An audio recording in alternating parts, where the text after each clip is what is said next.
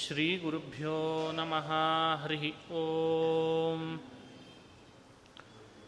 शुद्धानन्दोरुसंविद्युतिबलबहुलौदार्यवीर्यादिदेहम्। चिन्तासन्तापलेपोद्भवमृतिमुखराशेषदोषातिदूरम्। सद्भिर्वैराग्यभक्तिश्रुतिमतिनियतध्यानजज्ञानयोगात्। गम्यं वन्दे मुकुन्दाविधममलमलं ब्रह्मवेदान्तवेद्यम्। अभ्रमं भङ्गरहितम् अजडं विमलं सदा। आनन्दतीर्थमतुलं भजे तापत्रयापहम्।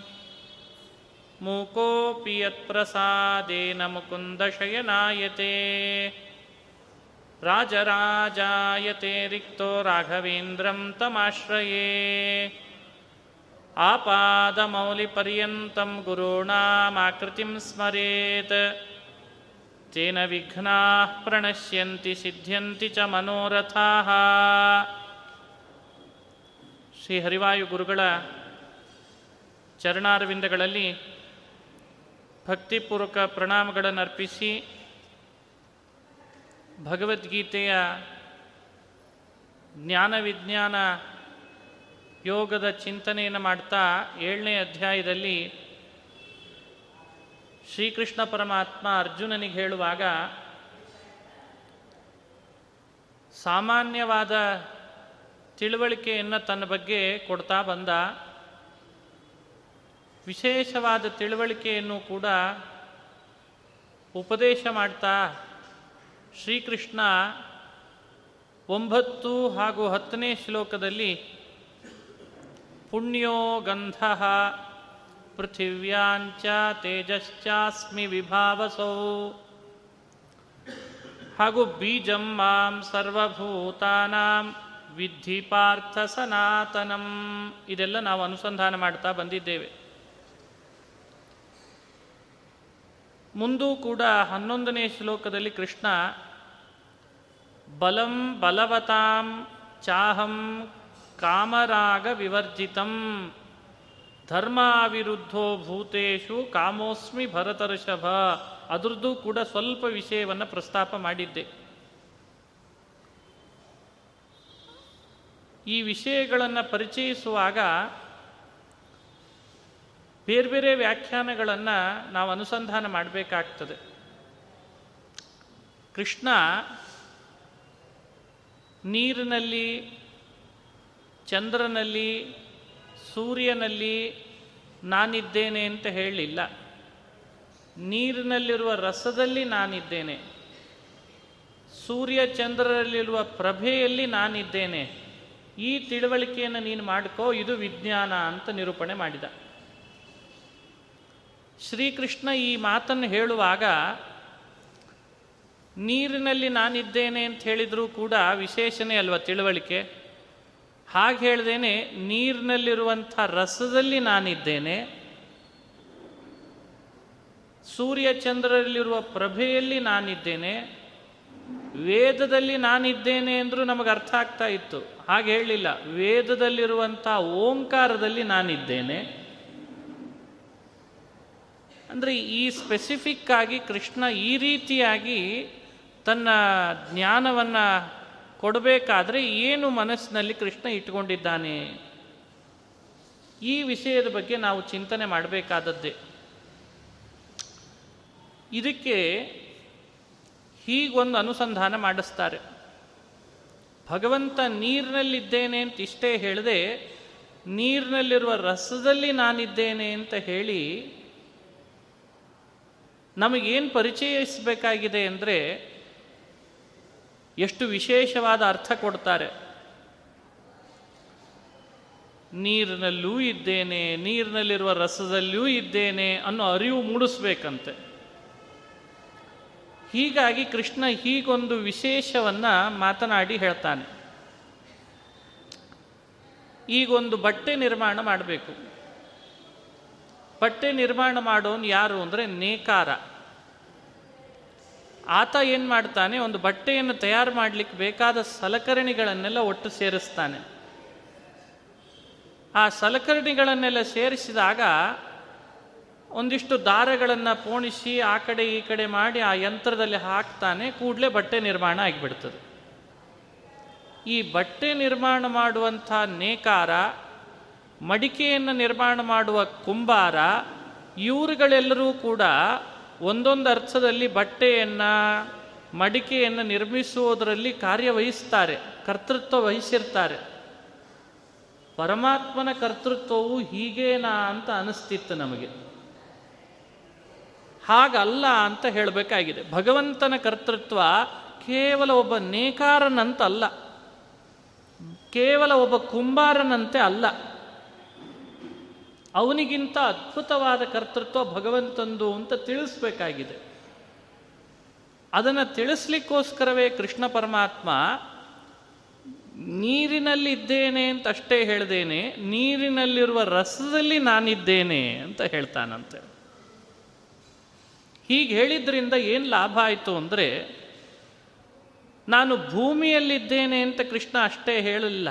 ಭೂಮಿಯಲ್ಲಿ ಶ್ರೇಷ್ಠವಾದ ಗಂಧ ಅಂತೇನಿದೆ, ಪುಣ್ಯಗಂಧ, ಅದನ್ನು ನಾನು ನಾನು ಅಲ್ಲಿದ್ದೇನೆ, ನಾನು ಅದಾಗಿದ್ದೇನೆ ಅಂತಂದಂತೆ. ಎಷ್ಟು ಅದ್ಭುತವಾದ ಮಾತು.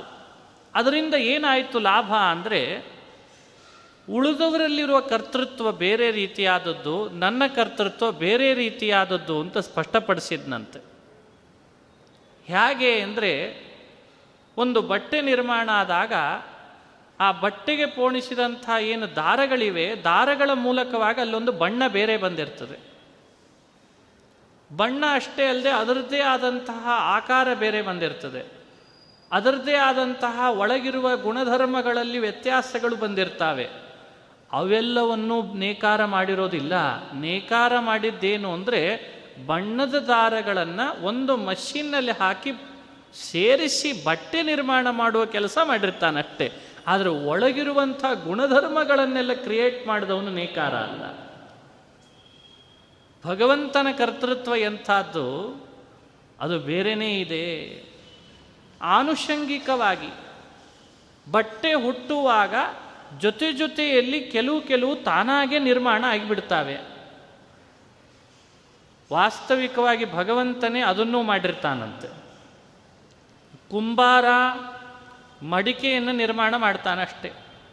ಆದರೆ ಮಡಿಕೆಗೆ ಉಪಯೋಗಿಸಿದ ಮಣ್ಣಿನೊಳಗಿರುವಂಥ ಏನು ಗುಣಧರ್ಮಗಳಿವೆ ಅಲ್ಲ, ಅದನ್ನು ಕುಂಬಾರ ನಿರ್ಮಾಣ ಮಾಡಿದ್ದಂತೂ ಅಲ್ಲಲ್ಲ. ಎಷ್ಟು ವಿಶೇಷವಾದ ವ್ಯವಸ್ಥೆ ಇದೆ ಅಂತ ಯೋಚನೆ ಮಾಡ್ರಿ ನೀವು. ಭೂಮಿಯಲ್ಲಿ ಗಂಧ ಇದೆ ಅಂತ, ಗಂಧದಲ್ಲಿ ನಾನಿದ್ದೇನೆ ಅಂತ ಹೇಳುವಾಗಲೇ ಕೃಷ್ಣ ಈ ಮಾತನ್ನು ಆಡ್ತಾನೆ.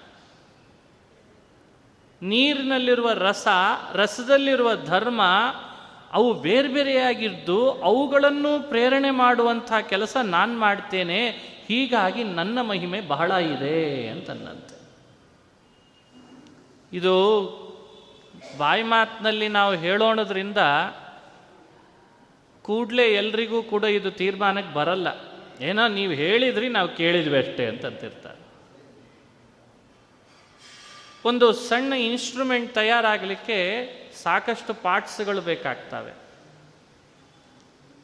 ಆ ಒಂದೊಂದು ಚಿಕ್ಕ ಚಿಕ್ಕ ಪಾರ್ಟ್ಸ್ಗಳನ್ನು ಕೂಡ ಒಬ್ಬನೇ ವ್ಯಕ್ತಿ ತಯಾರು ಮಾಡಿರೋದಿಲ್ಲ ಇವತ್ತು ಲೋಕದಲ್ಲಿ. ಅದರದ್ದೇ ಆದ ಬೇರೆ ಬೇರೆ ಕಂಪ್ನಿಗಳಿಗೆ ಕೊಟ್ಟು ತಯಾರು ಮಾಡಿಸ್ತಾರೆ. ಆಮೇಲೆ ಒಟ್ಟು ಸೇರಿಸಿ ಒಂದು ಇನ್ಸ್ಟ್ರೂಮೆಂಟ್ ಅನ್ನು ತಯಾರು ಮಾಡಿ ನಮಗೆ ತಂದು ಕೊಡ್ತಾರೆ. ಅದಕ್ಕೆ ಒಂದೇ ಕಂಪ್ನಿ ಹೆಸರು ಹಾಕಿರ್ತಾರೆ ಉಳಿದವ್ರದ್ದು ಹಾಕಿರೋದಿಲ್ಲ. ಒಂದು ಸಣ್ಣ ಸಣ್ಣ ಪಾರ್ಟ್ಸ್ಗಳು ಬೇರೆ ಬೇರೆ ಕಂಪ್ನಿಯಲ್ಲಿ ತಯಾರಾಗಿ ಒತ್ತಟ್ಟಿಗೆ ಸೇರಿದಾಗ ಒಂದು ಇನ್ಸ್ಟ್ರೂಮೆಂಟ್ ಆದಾಗ ಒಂದು ಅಂತ ಒಂದು ಕಂಪ್ನಿ ಹೆಸರು ಬರ್ತದಷ್ಟೆ ಸ್ವಾರಸ್ಯ ನೋಡ್ರಿ, ಒಂದು ಸಣ್ಣ ಇನ್ಸ್ಟ್ರೂಮೆಂಟ್ ತಯಾರಾಗಲಿಕ್ಕೆ ಇಷ್ಟೆಲ್ಲ ಕಂಪ್ನಿಗಳ ಸಹಕಾರ ಇದೆ. ಯೋಚನೆ ಮಾಡ್ರಿ, ಇಷ್ಟು ದೊಡ್ಡ ಪ್ರಪಂಚ, ಈ ಪ್ರಪಂಚದೊಳಗೆ ಒಂದೊಂದು ವಸ್ತುಗಳು ಏನೇನಿದ್ದಾವೆ, ಅದರ ಹಿಂದೆ ಎಷ್ಟೆಲ್ಲ ವಸ್ತುಗಳು ಮತ್ತೆ ಸಹಕಾರಿಗಳಾಗಿ ಸೇರ್ಕೊಂಡಿದ್ದಾವೆ, ಆ ಎಲ್ಲ ವಸ್ತುಗಳಿಗೆ ಅದರದ್ದೇ ಆದ ಗುಣಧರ್ಮಗಳೇನಿದೆ, ಅದು ಬೇರೆ ಯಾವ ಕಂಪ್ನಿಗಳು ಕೊಟ್ಟದ್ದಲ್ಲ. ನೀರು ಕುಡಿಯೋಣದ್ರಿಂದ ಎಷ್ಟು ಸಿಹಿ ಇದೆ ಅಂತ ನಮ್ಮ ಬಾಯಾರಿಕೆ ಹೋಗ್ತದೆ ಅಂದರೆ ಅದು ಕಂಪ್ನಿ ಕೊಟ್ಟ ವ್ಯವಸ್ಥೆ ಅಲ್ಲ. ಅದು ಭಗವಂತ ಒಳಗಿಟ್ಟ ವ್ಯವಸ್ಥೆ. ಸ್ವಾರಸ್ಯದ ವ್ಯವಸ್ಥೆ. ಹಾಲು ಕುಡಿಯೋಣದ್ರಿಂದ ಬಾಯಾರಿಕೆ ಹೋಗ್ತದೆ ಅಂತಿಲ್ಲ. ನೀರು ಕುಡಿಯೋಣದ್ರಿಂದ ಆಗುವಂಥ ಬಾಯಾರಿಕೆ ಹೋಗುವಿಕೆ ಹಾಲಿನಲ್ಲಿ ಇಲ್ಲ. ಹೀಗೆ ಅದರದೇ ಗುಣಧರ್ಮಗಳನ್ನು ಅದರೊಳಗೇ ಇದ್ದು ಪ್ರೇರೇಪಿಸುವ ವ್ಯವಸ್ಥೆ ಏನಿದೆ ಅಲ್ಲ, ಇದು ನಂದು ಅಂತ ಹೇಳಬೇಕಾಗಿದೆ ಅಂತೆ ಭಗವಂತನಿಗೆ. ಹೊದಿಯುವ ಬಟ್ಟೆಗೆ ಮಾನವನ್ನು ಕಾಪಾಡಿಕೊಳ್ಳೋದು ಅಂತನ್ನೋದು ಹೇಗಿರ್ತದೋ ಹಾಗೆ ನಮಗೆ ಅಂತ ಚಳಿ ಆಗದಂತೆ ತಡೆ ಹಿಡಿಯೋ ಕೆಲಸನೂ ಮಾಡ್ತದೆ. ಹಾಗೆ ಒಂದು ಮಡಿಕೆ ಅದರದ್ದೇ ಆದ ನೀರನ್ನು ನಾವು ಹಾಕಿದ ಕೂಡಲೇ ಸೋರದಂತೆ ಹಿಡ್ಕೊಳ್ಳೋದು ಅಂತ ಹೇಗಿದೆ. ಜೊತೆ ಜೊತೆಯಲ್ಲಿ ಆ ಮಡಿಕೆಯನ್ನು ಬೇರೆ ಕಡೆಯಲ್ಲಿ ತಗೊಂಡು ಹೋಗ್ಲಿಕ್ಕೆ ಬೇಕಾದಷ್ಟು ಭಾರವೂ ಅದರೊಳಗೆ ಇರ್ತದೆ.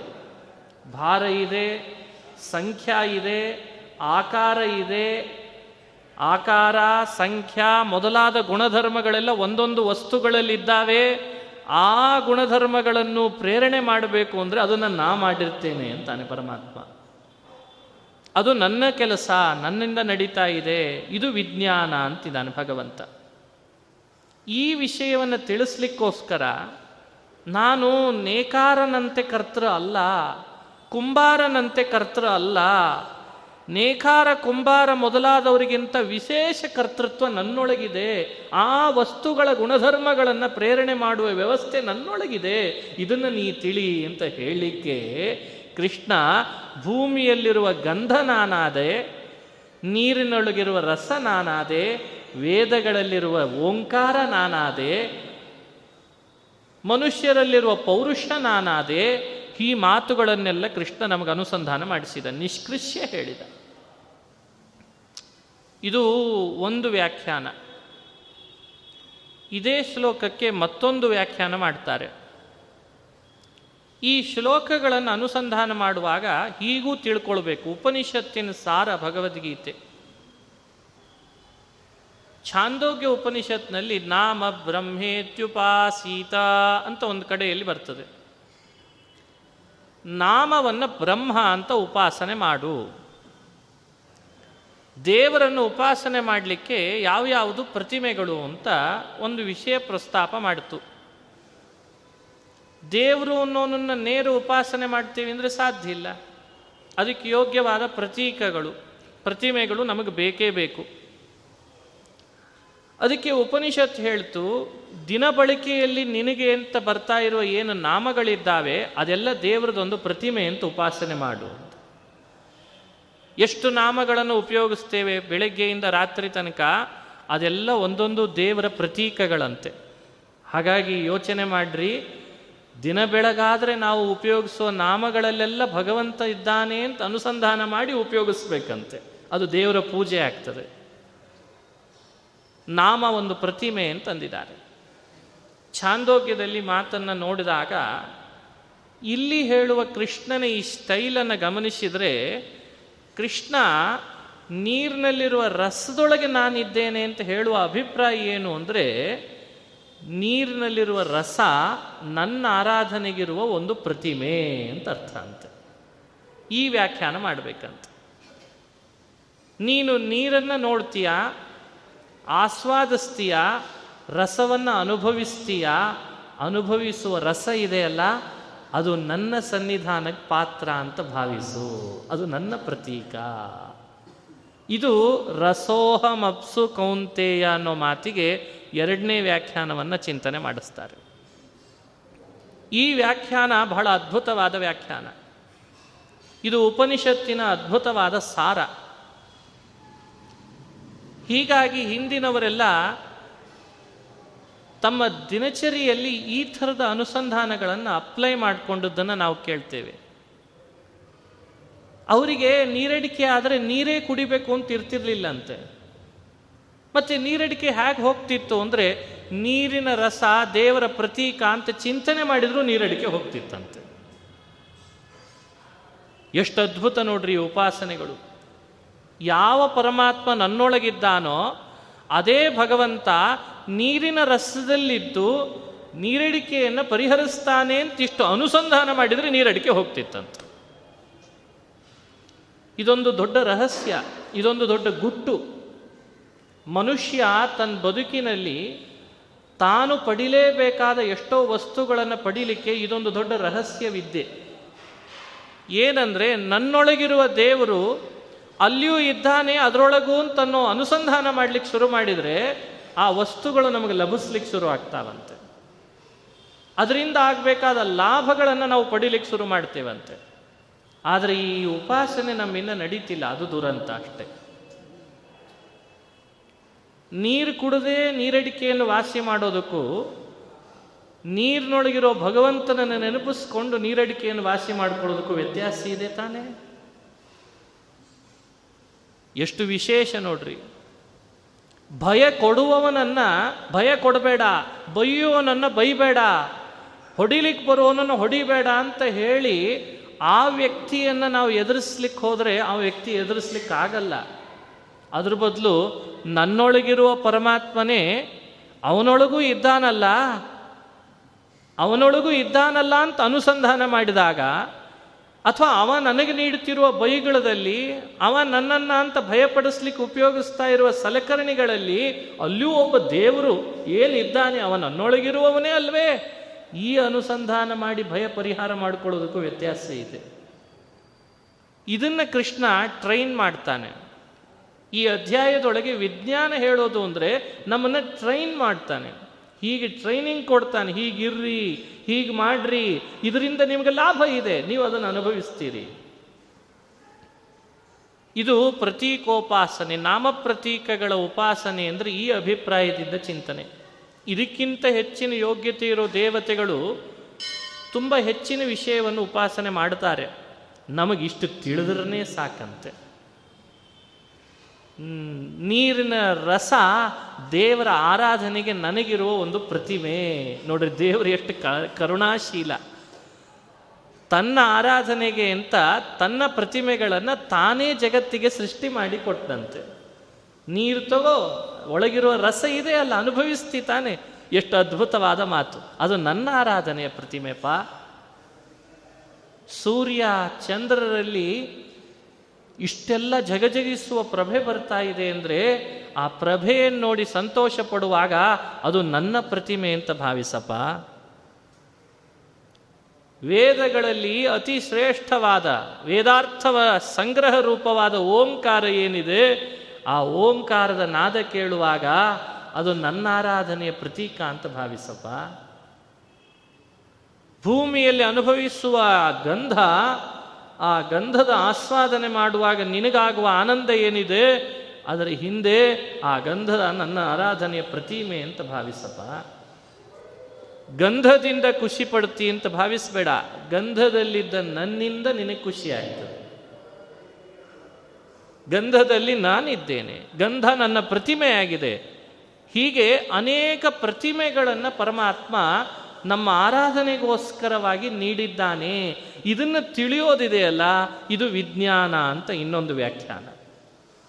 ಹೀಗೆ ರಸ ಒಂದು ಪ್ರತೀಕ, ಪ್ರಭೆ ಒಂದು ಪ್ರತೀಕ, ಹಿಂದೆ ಹೇಳಿದಂಥ ಕೃಷ್ಣನ ಮಾತಿನಲ್ಲಿ ಏನು ಬೀಜ ಹೇಳಿದ, ಬೀಜವೂ ಪರಮಾತ್ಮನ ಒಂದು ಪ್ರತೀಕ. ಜೀವನ ಹೇಳಿದ, ಅದು ದೇವರ ಆರಾಧನೆಗಿರುವ ಪ್ರತಿಮೆ, ಜೀವನವೇ ಒಂದು ಪರಮಾತ್ಮನ ಪ್ರತಿಮೆ, ಪ್ರತೀಕ ಅದು. ಜೀವನಂ ಸರ್ವಭೂತೇಶು ತಪಶ್ಚಾಸ್ಮಿ ತಪಸ್ವಿನಾಂ ತಪಸ್ವಿನಾಂ ತಪಃ ತಪಸ್ಸು ಭಗವಂತನ ಆರಾಧನೆಗಿರುವ ಒಂದು ಪ್ರತಿಮೆ ಅಂತ ಉಪಾಸನೆ ಮಾಡಬೇಕಂತ. ಹೀಗೆ ವ್ಯಾಖ್ಯಾನ ಮಾಡಿದರೆ ಇದು ಛಾಂದೋಗ್ಯ ಉಪನಿಷತ್ತಿಗೆ ಅನುಗುಣವಾಗಿ ನಾವು ಭಗವದ್ಗೀತೆಯನ್ನು ತಿಳಿದಂತಾಗ್ತದೆ. ಇದು ಎರಡನೇ ವ್ಯಾಖ್ಯಾನ. ಇನ್ನೊಂದು ರೀತಿಯಾದ ವ್ಯಾಖ್ಯಾನವನ್ನು ಕೂಡ ಮಾಡ್ತಾರೆ. ಅದನ್ನು ಅನುಸಂಧಾನ ಮಾಡಬೇಕು. ನಮಗೇನು ಬೇಕು? ನಮಗೆ ಜ್ಞಾನ ಬೇಕು. ಜ್ಞಾನಾರ್ಥಿಗಳಾದವರಿಗೆ ಜ್ಞಾನ ಬಹಳ ಮುಖ್ಯ. ಭಗವಂತನ ಜ್ಞಾನ ಬರಬೇಕಾದ್ರೆ ಅದಕ್ಕೆ ತಕ್ಕಂತೆ ಇತ್ತೀಚೆಗೇನು ಅಂದರೆ ಸಂಗತಿ ಬಹಳ ವಿಚಿತ್ರ ಇದೆ. ಯಾವುದ್ರದ್ದೇ ಜ್ಞಾನ ಬೇಕಾದರೂ ಅದಕ್ಕೇನು ಹುಡುಕ್ಲಿಕ್ಕೆ ಶುರು ಮಾಡಿದ್ದಾರೆ ಎಲ್ಲರೂ ಅಂದರೆ ಅದಕ್ಕೆ ಸಂಬಂಧಪಟ್ಟ ಪುಸ್ತಕ ಯಾವುದು ಅಂತ ಕೇಳ್ತಾರೆ. ಭಾರಿ ಆಶ್ಚರ್ಯ. ಯಾಕೆ ಅಂದರೆ ನಮ್ಮನ್ನು ಬೆಳೆಸುವಾಗಲೇ ಹಾಗೆ ಬೆಳೆಸ್ತಿದ್ದಾರೆ ಎಲ್ಲ ಕಡೆ. ಏನು ಅಂದರೆ ಏನೇ ಕಲಿಬೇಕಾದರೂ ಪುಸ್ತಕದಿಂದಲೇ ಕಲಿಬೇಕು. ಇದು ದೊಡ್ಡ ದುರಂತ. ಮನುಷ್ಯನಿಗೆ ಜ್ಞಾನಕ್ಕೆ ಕೇವಲ ಪುಸ್ತಕ ಅಂತೇನು ಇಟ್ಕೊಂಡ್ವಲ್ಲ ಒಂದು ಸ್ವಾರಸ್ಯ ಹೇಳ್ತದೆ ಆಕಾಶವನ್ನು ಹೇಗೆ ಸೆರೆ ಹಿಡಿಲಿಕ್ಕೆ ಸಾಧ್ಯ ಇಲ್ವೋ ಭಗವಂತನ ತತ್ವಜ್ಞಾನವನ್ನು ಇನ್ನೂರು ಮುನ್ನೂರು ಪೇಜಿನ ಪುಸ್ತಕದಲ್ಲಿ ಸೆರೆ ಹಿಡಿಲಿಕ್ಕೆ ಸಾಧ್ಯ ಇಲ್ಲ. ಆ ದೈವ ಅದೇ ಆಕಾಶ. ಇನ್ನು ದೈವದ ಅರಿವು ಅದು ಒಂದು ಆಕಾಶ. ಆ ಅರಿವನ್ನು ಚಿಕ್ಕ ಚಿಕ್ಕ ಚಿಕ್ಕ ಚಿಕ್ಕ ಪುಸ್ತಕದಲ್ಲಿ ಏನು ಸೆರೆ ಹಿಡಿದಿಯಪ್ಪ? ನಾವು ಈ ಮನುಷ್ಯರಿಗೆ ಈ ಟ್ರೈನಿಂಗ್ ಕೊಟ್ಟದ್ದೇ ಒಂದು ದೊಡ್ಡ ದುರಂತ ಆಗಿದೆ. ಯಾಕೆಂದರೆ ಏನು ಓದಬೇಕಾದ್ರೂ, ಏನು ತಿಳಿಬೇಕಾದ್ರೂ ಪುಸ್ತಕ ಅಂತೇವೆ ದೊಡ್ಡ ದುರಂತ. ಹಿಂದಿನವರು ಪುಸ್ತಕದ ಅಪೇಕ್ಷೆಯಲ್ಲೇ ಜ್ಞಾನ ಪಡೆದ್ರು ಅಂತಲ್ಲ. ಅದೊಂದು ಕೇವಲ ತುಂಬ ಜ್ಞಾನ ಪಡೀಲಿಕ್ಕೆ ಚಿಕ್ಕ ಮಾಧ್ಯಮ, ಬಹಳ ಚಿಕ್ಕ ಮಾಧ್ಯಮ. ಹಾಗಾದರೆ ಜ್ಞಾನ ಬೇಕು ಅಂತ ಬಯಸುವವನಿಗೆ ಮತ್ತೆ ನಿಜವಾದ ನಿಜವಾದ ಸಾಧನೆ ಯಾವ್ದು ಹಾಗಾದರೆ ದೇವರ ಪ್ರತೀಕಗಳು ಯಾವ್ಯಾವುದಿದ್ದಾವೋ ಅವುಗಳನ್ನು ಅರಿವು ಮಾಡಿಕೊಳ್ಳೋದೇ ನಿಜವಾಗಲೂ ಜ್ಞಾನ ಪಡೀಲಿಕ್ಕೆ ಸಾಧನೆ ಅಂತ. ಜ್ಞಾನಾರ್ಥಿನಃ ರಸಾದ್ಯಭಿಮಾನಿ ದೇಹೇಶು ಭಗವಾನ್ ಸರ್ವತ್ರ ತಿಷ್ಠತಿ, ಇದು ಬಹಳ ಮುಖ್ಯ ಅಂತೆ. ಈ ಜ್ಞಾನ ಮುಖ್ಯ ಅಭಿಮಾನಿಷು ತತ್ ಇತ್ಯುಪಾಸತೆ. ನೋಡಿ ಸ್ವಲ್ಪ ಮೇಲಿನ ಸ್ಟೆಪ್ ಅನ್ನಿಸ್ತದೆ ಈ ಅರ್ಥ. ಆದರೆ ಇದನ್ನು ನೀವು ತಿಳಿದಿರಬೇಕು. ಬಹಳ ಸಂತೋಷ ಆಗ್ತದೆ ಈ ಈ ವ್ಯಾಖ್ಯಾನ. ಖರೆ ಜ್ಞಾನ ಬೇಕು ಅಂತ ಬಯಸುವವ ಪುಸ್ತಕಗಳನ್ನು ಅವಲಂಬಿಸೋದಕ್ಕಿಂತ ಯಾವ್ಯಾವ ವಸ್ತುಗಳು, ಯಾವ್ಯಾವ ವಸ್ತುಗಳಲ್ಲಿರುವ ರಸ, ಯಾವ್ಯಾವ ವಸ್ತುಗಳ ಶ್ರೇಷ್ಠತೆ, ಅದರದ್ದೇ ಅಭಿಮಾನಿ ದೇವತೆಗಳು ಆ ದೇವತೆಗಳೆಲ್ಲ ಭಗವಂತನ ಪಾರ್ಶ್ವದರು ಅಂತನೋ ಭಾವನೆ ಮಾಡ್ಕೊಳ್ತಾನಲ್ಲ, ಇದು ನಿಜವಾಗ್ಲೂ ಜ್ಞಾನಕ್ಕೆ ಸಾಧನ ಅಂತ. ಇದನ್ನ ಕೃಷ್ಣ ಇಲ್ಲಿ ಹೇಳ್ತಾನೆ ಅಂತ ವ್ಯಾಖ್ಯಾನ ಮಾಡ್ತಾರೆ. ಹೇಗೆ ಅಂತ ಒಂದು ಸುಮ್ಮನೆ ಒಂದು ಉದಾಹರಣೆ ಕೊಡ್ತೇನೆ. ಇಲ್ಲೇ ಹೇಳಿದ್ದನ್ನೇ ವಿವರಣೆ ಕೊಟ್ಟರೆ ಇನ್ನೂ ಬೇಗ ಅರ್ಥ ಆಗ್ತದೆ. ರಸೋಹಮಪ್ಸು ಕೌಂತೇಯ, ಇಷ್ಟಕ್ಕೆ ವ್ಯಾಖ್ಯಾನ ಹೀಗೆ ಮಾಡ್ತಾರೆ. ರಸ ಅಂದರೆ ನೀರು, ಅಪ್ಸು ಅಂದರೆ ನೀರು. ರಸ ಅಂದರೆ ನೀರಿನಲ್ಲಿರುವಂಥ ಗುಣ. ಇದು ಮೇಲ್ನೋಟದ ಅರ್ಥ. ಇದು ಎರಡನೇ ಸ್ಟೆಪ್ ಏನು ಅರ್ಥ ಮಾಡ್ತಾರೆ ಅಂದರೆ ನೀರು ಅನ್ನೋ ಶಬ್ದದಿಂದ ನೀರಿನ ಅಭಿಮಾನಿ ದೇವತೆ ಅಂತ ಅರ್ಥ ಮಾಡ್ತಾರೆ. ಅಪ್ಸು ನೀರಿನ ಅಭಿಮಾನಿ ದೇವತೆ. ರಸಹ ರಸದ ಅಭಿಮಾನಿಯಾದ ದೇವತೆ. ಅಹಂ ನೀರಿನ ಅಭಿಮಾನಿಯಲ್ಲಿಯೂ, ರಸಾಭಿಮಾನಿಯಲ್ಲಿಯೂ, ಅಥವಾ ನೀರಿನ ಅಭಿಮಾನಿಯಲ್ಲಿ ಶ್ರೇಷ್ಠವಾದ ಏನು ರಸ ಇದೆ, ಆ ರಸಾಭಿಮಾನಿಯಲ್ಲಿ ಶ್ರೇಷ್ಠವಾದಂಥವನು ಯಾರಿದ್ದಾನಲ್ಲ, ಅವನು ನನ್ನ ಪಾರ್ಷದ ಒಬ್ಬ ಸೇವಕನಾಗಿದ್ದಾನೆ. ಇದು ಜ್ಞಾನಾರ್ಥಿ ಆದವನು ಮಾಡಬೇಕಾದ ಉಪಾಸನೆ ಅಂತೆ. ಈ ಉಪಾಸನೆ ಮನುಷ್ಯನಿಗೆ ಜ್ಞಾನವನ್ನು ತಂದು ಕೊಡ್ತದಂತೆ. ಈ ಇದನ್ನು ಎಲ್ಲ ಕಡೆಯಲ್ಲಿ ಮಾಡ್ಕೊಳ್ಬೇಕು. ಯಾವ್ಯಾವ ವಸ್ತುಗಳು ಅಂತಿದ್ದಾವೋ ಅದರದ್ದೇ ಆದಂತಹ ಅದರಿಂದ ಬೇರ್ಪಡಿಸ್ಲಿಕ್ಕಾಗದ ಗುಣಧರ್ಮಗಳು ಅಂತೇನಿದ್ದಾವೋ, ಅವುಗಳಿಗೆ ಅಭಿಮಾನಿ ದೇವತೆಗಳು ಅಂತ ಯಾರಿದ್ದಾರೋ ಆ ದೇವತೆಗಳೆಲ್ಲರೂ ಈ ಭಗವಂತನ ಅಧೀನರು, ಸೇವಕರು ಅಂತ ತಿಳುವಳಿಕೆ ಇದೆಯಲ್ಲ ಇದು ನಿಜವಾಗ್ಲೂ ಜ್ಞಾನ ಬರಲಿಕ್ಕೆ ಕಾರಣ ಆಗ್ತದಂತ ಇದು ಸ್ವಲ್ಪ ಮೇಲಿನ ಸ್ಟೆಪ್ ಅಂತ ನನಗೆ ಗೊತ್ತಾಗ್ತದೆ. ಅಷ್ಟು ಸುಲಭ ಮಾಡೋದಲ್ಲ ಅಂತ. ಆದರೆ ತಿಳಿಲಿಕ್ಕೆ ಬರ್ತದೆ, ಚಿಂತನೆಗೆ ಬರ್ತದೆ. ನೋಡಿ, ಇದು ಈ ವ್ಯಾಖ್ಯಾನ ಮಾಡಿದ್ದಾರೆ. ಇದು ಮೂರನೇ ವ್ಯಾಖ್ಯಾನ. ನೀರು, ನೀರಿನ ಅಭಿಮಾನಿಗಳು, ರಸ, ರಸಾಭಿಮಾನಿಗಳು, ಆ ದೇವತೆಗಳು, ಅವ ಎಲ್ಲೆಡೆ ಇದ್ದಾನೆ, ಅವ ಇವರಲ್ಲೂ ಇದ್ದಾನೆ, ಅವರಲ್ಲೂ ಇದ್ದಾನೆ, ಆ ದೇವತೆಗಳಲ್ಲೂ ಇದ್ದಾನೆ. ಅಂಥ ದೇವತೆಗಳೆಲ್ಲರೂ ಭಗವಂತನಿಗೆ ಸೇವಕರಾಗಿದ್ದಾರೆ, ಪಾರ್ಶ್ವದರಾಗಿದ್ದಾರೆ. ಈ ಉಪಾಸನೆ ಬರಲಿ ಅಂತ ಹೇಳಿ ಕೃಷ್ಣ ಪರಮಾತ್ಮ, ರಸೋಹಂ ಅಪ್ಸು ಕೌಂತೇಯ ಅಂತಂದಂತೆ. ಇದು ಸ್ವಲ್ಪ ಕಷ್ಟ ಅಂತಂದ್ರು ಬಹಳ ಜನ. ಇದು ಸ್ವಲ್ಪ ಯಾಕೋ ಕಷ್ಟ ಅನ್ನಿಸ್ತದೆ ಅಂತ. ಮನುಷ್ಯನಿಗೆ ಯಾವುದು ಕಷ್ಟ, ಯಾವುದು ಸುಲಭ ಅನ್ಲಿಕ್ಕೆ ಒಬ್ರು ಒಂದು ಮಾತು ಹೇಳ್ತಾರೆ. ಯಾವುದನ್ನು ಪಡಿಲೇಬೇಕು ಅಂತ ಯಾರು ಅನ್ಕೊಂಡಿರ್ತಾನಲ್ಲ ಅದ್ರ ಬಗ್ಗೆ ಆಸ್ಥೆ ಇದ್ದವನಿಗೆ ಯಾವುದೂ ಕಷ್ಟ ಅಲ್ಲ ಅಂತೆ ಎಲ್ಲ ಸಹಿಸ್ಕೊಳ್ತಾನೆ. ಪಡಿಬೇಕಷ್ಟೇ. ಪಡೆದ್ರೂ ಸರಿ ಬಿಟ್ಟರೂ ಸರಿ ಅಂತ ಅನ್ಕೊಂಡಿರ್ತೇವಲ್ಲ, ಆಗ ಅವನಿಗೆ ಏನು ಹೇಳಿದ್ರು ಕಷ್ಟ ಅನ್ನಿಸ್ಲಿಕ್ಕೆ ಶುರು ಆಗ್ತದಂತೆ. ಮನಸ್ವಿ ಕಾರ್ಯಾರ್ಥಿ ನ ಗಣಯತಿ ದುಃಖಂ ನ ಚ ಸುಖಂ ಒಬ್ಬ ಕವಿ. ಮನಸ್ವಿ ಕಾರ್ಯಾರ್ಥಿ ನ ಗಣಯತಿ ದುಃಖಂ ನ ಚ ಸುಖಂ. ಮನಸ್ಸು ಮಾಡಿದಾನೆ, ಕೆಲಸ ಕೈಗೂಡಬೇಕು ಅಂತ ಸಂಕಲ್ಪ ಮಾಡಿಬಿಟ್ಟಿದ್ದಾನೆ ಮನಸ್ಸು ಮಾಡಿದಾನೆ ಅಂದರೆ ಅದು ದುಃಖನೇ ಬರಲಿ, ಸುಖನೇ ಬರಲಿ. ಅದು ನಂಗೆ ಲೆಕ್ಕಕ್ಕಿಲ್ಲ, ಆ ಗುರಿ ಮುಟ್ಟಬೇಕಷ್ಟೆ ಮನಸ್ವಿ ಕಾರ್ಯಾರ್ಥಿ ನಗಣಯತಿ ಗಣಯತಿ ದುಃಖಂ ನಚ ಸುಖಂ ಅಂತಾನೆ. ನೀನು ಹೋಗಿ ಮುಟ್ಟಬೇಕು ಅಂದ್ರೆ ಮುಟ್ಟಬೇಕು ಹೀಗೇನೆ. ಹಾಗೆ ಮನುಷ್ಯನಿಗೆ ಇದು ಬಹಳ ಮುಖ್ಯ. ಇದನ್ನು ಮನಸ್ಸಿನಲ್ಲಿ ಆಲೋಚನೆ ಮಾಡೋವನಿಗೆ ಎಲ್ಲವೂ ಸುಲಭ ಆಗ್ಲಿಕ್ಕೆ ಶುರು ಆಗ್ತದೆ. ಈ ಆಲೋಚನೆ ಇಲ್ಲದೆ ಇದ್ದವನಿಗೆ, ಗುರಿ ಮುಟ್ಟಬೇಕು ಅನ್ನೋ ಛಲ ಇಲ್ಲದೆ ಇದ್ದವನಿಗೆ ಎಲ್ಲವೂ ಕಷ್ಟ ಅನ್ಲಿಕ್ಕೆ ಶುರು ಆಗ್ತದೆ. ಕೃಷ್ಣ ಮನುಷ್ಯರಿಗೆ ಮೇಲ್ಮೇಲ್ ಮೇಲ್ಮೇಲ್ ತಿಳುವಳಿಕೆಯನ್ನು ಕೊಟ್ಟು ಹೋಗ್ಲಿಕ್ಕೆ ಬಂದವನಲ್ಲ. ಕೃಷ್ಣ ಮನುಷ್ಯನಿಗೆ ಪ್ರತಿ ವಸ್ತುಗಳನ್ನು ಪರದೆಯಂತೆ ನೋಡು, ಸ್ಕ್ಯಾನ್ ಮಾಡಿದಾಗೆಲ್ಲ ನಾ ಸಿಗ್ತೇನೆ ಅಂತ ಹೇಳಿಕೊಡ್ಲಿಕ್ಕೆ ಬಂದವ. ನೀನು ಯಾವುದನ್ನೇ ಸ್ಕ್ಯಾನ್ ಮಾಡು, ನಾನು ಕಾಣಿಸ್ತೇನೆ. ನೋಡಿದ್ರ? ನಮ್ಮ ಕಣ್ಣನ್ನು ನಾವು ಸ್ಕ್ಯಾನ್ ಮಾಡುವ ಮಷೀನಿನಂತೆ ಯೂಸ್ ಮಾಡಬೇಕು.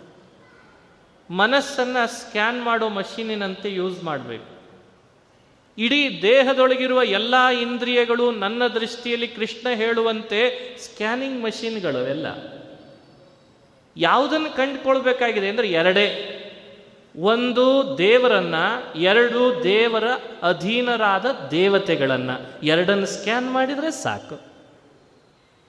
ಇದನ್ನು ಕೃಷ್ಣ ಹೇಳಲಿಕ್ಕೆ ನಿಷ್ಕೃಷ್ಯ ರಸೋಹಮಪ್ಸು ಕೌಂತೆಯ. ಸೂರ್ಯ ನಿನ್ನ ಕಣ್ಣಿಗೆ ಬೀಳ್ತಾನ? ಹೌದು ಬೀಳ್ತಾನೆ. ಪ್ರಭೆ ನಿನ್ನ ಕಣ್ಣಿಗೆ ಬೀಳ್ತದ? ಬೀಳ್ತದೆ. ಪೂರ್ಣ ಆಗಿಲ್ಲ ಸ್ಕ್ಯಾನಿಂಗು. ಸೂರ್ಯ, ಸೂರ್ಯನ್ ಪ್ರಭೆ ಒಳಗಿರುವ ದೇವತೆಗಳು ಅಲ್ಲಿ ಅದನ್ನು ನೋಡು ಅದನ್ನು ನೋಡು. ಆ ದೇವತೆಗಳನ್ನು ನಿಯಂತ್ರಿಸುವವ ನಾನಿದ್ದೇನೆ ಅಂತ ನೋಡು. ಆಗ ಸ್ಕ್ಯಾನಿಂಗ್ ಪೂರ್ಣ ಆಯಿತು ಅಂತ ಅರ್ಥ. ಹಾಗಾಗಿ ಮನುಷ್ಯರಿಗೆ ದೇವರು ಇಂದ್ರಿಯಗಳು ಅನ್ನುವ ಸ್ಕ್ಯಾನರನ್ನು ಕೊಟ್ಟು ತನ್ನನ್ನು, ತನ್ನ ಸೇವಕರಾದ ದೇವತೆಗಳನ್ನು ನಿಚ್ಚಳವಾಗಿ ನೋಡಲಿ ಅನ್ನೋ ಉದ್ದೇಶದಿಂದಲೇ ಈ ಜ್ಞಾನ ವಿಜ್ಞಾನ ಯೋಗದಲ್ಲಿ ವ್ಯಾಖ್ಯಾನ ಮಾಡ್ತಾ ಇದ್ದಾನೆ. ಹೀಗಾಗಿ ಇದು ಮೇಲಿನ ಸ್ಟೆಪ್ಪು, ಇದು ಬಹಳ ಕಷ್ಟ ಅಂತ ಅನಿಸ್ಕೊಳ್ಬಾರ್ದು. ಹೀಗೂ ಕೃಷ್ಣನ ಅಭಿಪ್ರಾಯ ಇದೇನಾ ಅಂತ ನಾವು ಖುಷಿ ಪಡಬೇಕಂತ, ಆನಂದ ಪಡಬೇಕು. ಇದು ಮೂರನೇ ವ್ಯಾಖ್ಯಾನದಿಂದ ನಾವು ಅನುಸಂಧಾನ ಮಾಡಬೇಕಾದದ್ದು. ನಾಲ್ಕನೇ ವ್ಯಾಖ್ಯಾನ ಇನ್ನೂ ಅದ್ಭುತ. ಈ ಎಲ್ಲ ಶ್ಲೋಕಗಳಿಗೂ ಜ್ಞಾನ ಅಂದರೆ ಸಾಮಾನ್ಯವಾದ ತಿಳುವಳಿಕೆ, ವಿಜ್ಞಾನ ಅಂದರೆ ವಿಶೇಷವಾದ ತಿಳುವಳಿಕೆ ಅಂತ ವ್ಯಾಖ್ಯಾನಿಸಿ ನಾವು ಪ್ರವಚನ ಮಾಡ್ತಾ ಬಂದ್ವಿ. ಅದನ್ನು ನೋಡ್ತಾ ಬಂದ್ವಿ. ಈಗ ಮತ್ತೊಂದು ರೀತಿ ಅಭಿಪ್ರಾಯ ಹೇಳ್ತಾರೆ. ಆ ಎಲ್ಲ ಶ್ಲೋಕಗಳಲ್ಲಿ ಹೇಗೆ ಅನುಸಂಧಾನ ಮಾಡಬೇಕು ಅಂದರೆ ಸರ್ವತ್ರ ವಿಷ್ಣೋರುತ್ಕರ್ಷ ಜ್ಞಾನಂ ಜ್ಞಾನಮಿತೀರ್ಯತೆ. ತದ್ವಿಶೇಷ ಪರಿಜ್ಞಾನಂ ವಿಜ್ಞಾನಮಿತಿ ಗೀಯತೆ ಅಂತ. ಜ್ಞಾನ ಅಂದರೆ ಬರೀ ನಾಲೆಜ್ ಅಂತ ಇಷ್ಟೇ ಅರ್ಥ ಅಲ್ಲ. ರಹಸ್ಯ ನೋಡ್ರಿ. ವೇದಗಳು, ಉಪನಿಷತ್ತು, ಪುರಾಣಗಳಲ್ಲಿ ಜ್ಞಾನ ಅನ್ನೋ ವರ್ಡನ್ನು ಎಲ್ಲಿ ಯೂಸ್ ಮಾಡಬೇಕು? ಇತ್ತೀಚೆಗೆ ಈ ವರ್ಡಿಗೆ ಬೇರೆ ಬೇರೆ ಕಡೆಯಲ್ಲಿ, ಬೇರೆ ಬೇರೆ ಕಡೆಯಲ್ಲಿ ಪ್ರಯೋಗಗಳು ಶುರುವಾಗಿದ್ದಕ್ಕೆ ಈ ವಿಷಯ ನಿಮ್ಮ ಮುಂದೆ ಇಟ್ಟೆ ನಾನು. ಕೃಷ್ಣ ಜ್ಞಾನಂ ಅಂತ ಯಾವುದನ್ನು ಅಂದ ಡಿಕ್ಷನರಿಯಲ್ಲಿ ತೆಗೆದು ನೋಡಿದರೆ ಇವತ್ತು ಇಂಗ್ಲೀಷ್ನಲ್ಲಿ ಜ್ಞಾನ ಅಂದರೆ K N W O N ಅಂತ ಬರೆದು ಬಿಡ್ತಾರೆ. ಬರೀ ನೋ, ಜ್ಞಾನ ನಾಲೆಜ್ ನಾಲೆಜ್ ಜ್ಞಾನ ಶಬ್ದ ಅಲ್ಲೇ ಬಳಸೋದಲ್ಲಂತೆ. ಜ್ಞಾನ ಅಂದರೆ ವಿಷ್ಣೋ ಸರ್ವತ್ರ ಉತ್ಕರ್ಷ ಜ್ಞಾನಂ ಜ್ಞಾನಮಿತೀರ್ಯತೆ. ಜ್ಞಾನ ಅನ್ನೋ ಶಬ್ದವನ್ನು ಬಳಸಬೇಕಾದ್ರೆ ಭಗವಂತ ಸರ್ವೋತ್ಕೃಷ್ಟ ಅನ್ನೋ ತಿಳುವಳಿಕೆಯನ್ನೇ ಜ್ಞಾನ ಅಂತ ಕರಿಬೇಕಂತ.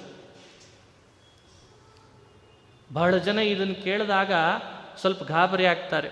ಎಷ್ಟು ಪುಸ್ತಕ ಓದಿ ಬಂದಿದ್ದೇವೆ ಗೊತ್ತಾ ನಾವು? ಎಷ್ಟು ಡಿಗ್ರಿ ತಗೊಂಡಿದ್ದೇವೆ? ಅವೆಲ್ಲ ಜ್ಞಾನ ಅಲ್ಲೇನು ಅಂದರೆ ಉಪನಿಷತ್ತು, ಗೀತೆ ದೃಷ್ಟಿಯಲ್ಲಿ ಅದ್ರ ಜ್ಞಾನ ಅಲ್ಲ ಅಂಥೇಳಿ ಅರ್ಥ. ಇನ್ನೇನು ಹೇಳೋಣ ಹೇಳ್ರಿ ಅಲ್ಲ ಅಂಥೇಳಿ ಅಲ್ಲಗಳದ್ ಬಿಡ್ತಾರೆ. ಅದು ಅಲ್ಲ. ಸರ್ವತ್ರ ವಿಷ್ಣುರುತ್ಕರ್ಷ ಜ್ಞಾನಂ ಜ್ಞಾನಮಿತೀರ್ಯತೆ ಜ್ಞಾನ ಅನ್ನೋ ವರ್ಡನ್ನು ಅಪ್ಪಿ ತಪ್ಪಿಯೂ ನೀವು ಲೌಕಿಕ ವಿಷಯದ ಅರಿವಿನಲ್ಲಿ ಪ್ರಯೋಗಿಸ್ಬೇಡ್ರಿ ಅನ್ನೋದೇ ಅಭಿಪ್ರಾಯ. ಅದು ಅಲ್ಲ ಅಂಥೇಳಿ ಅಂತಂತಾರೆ.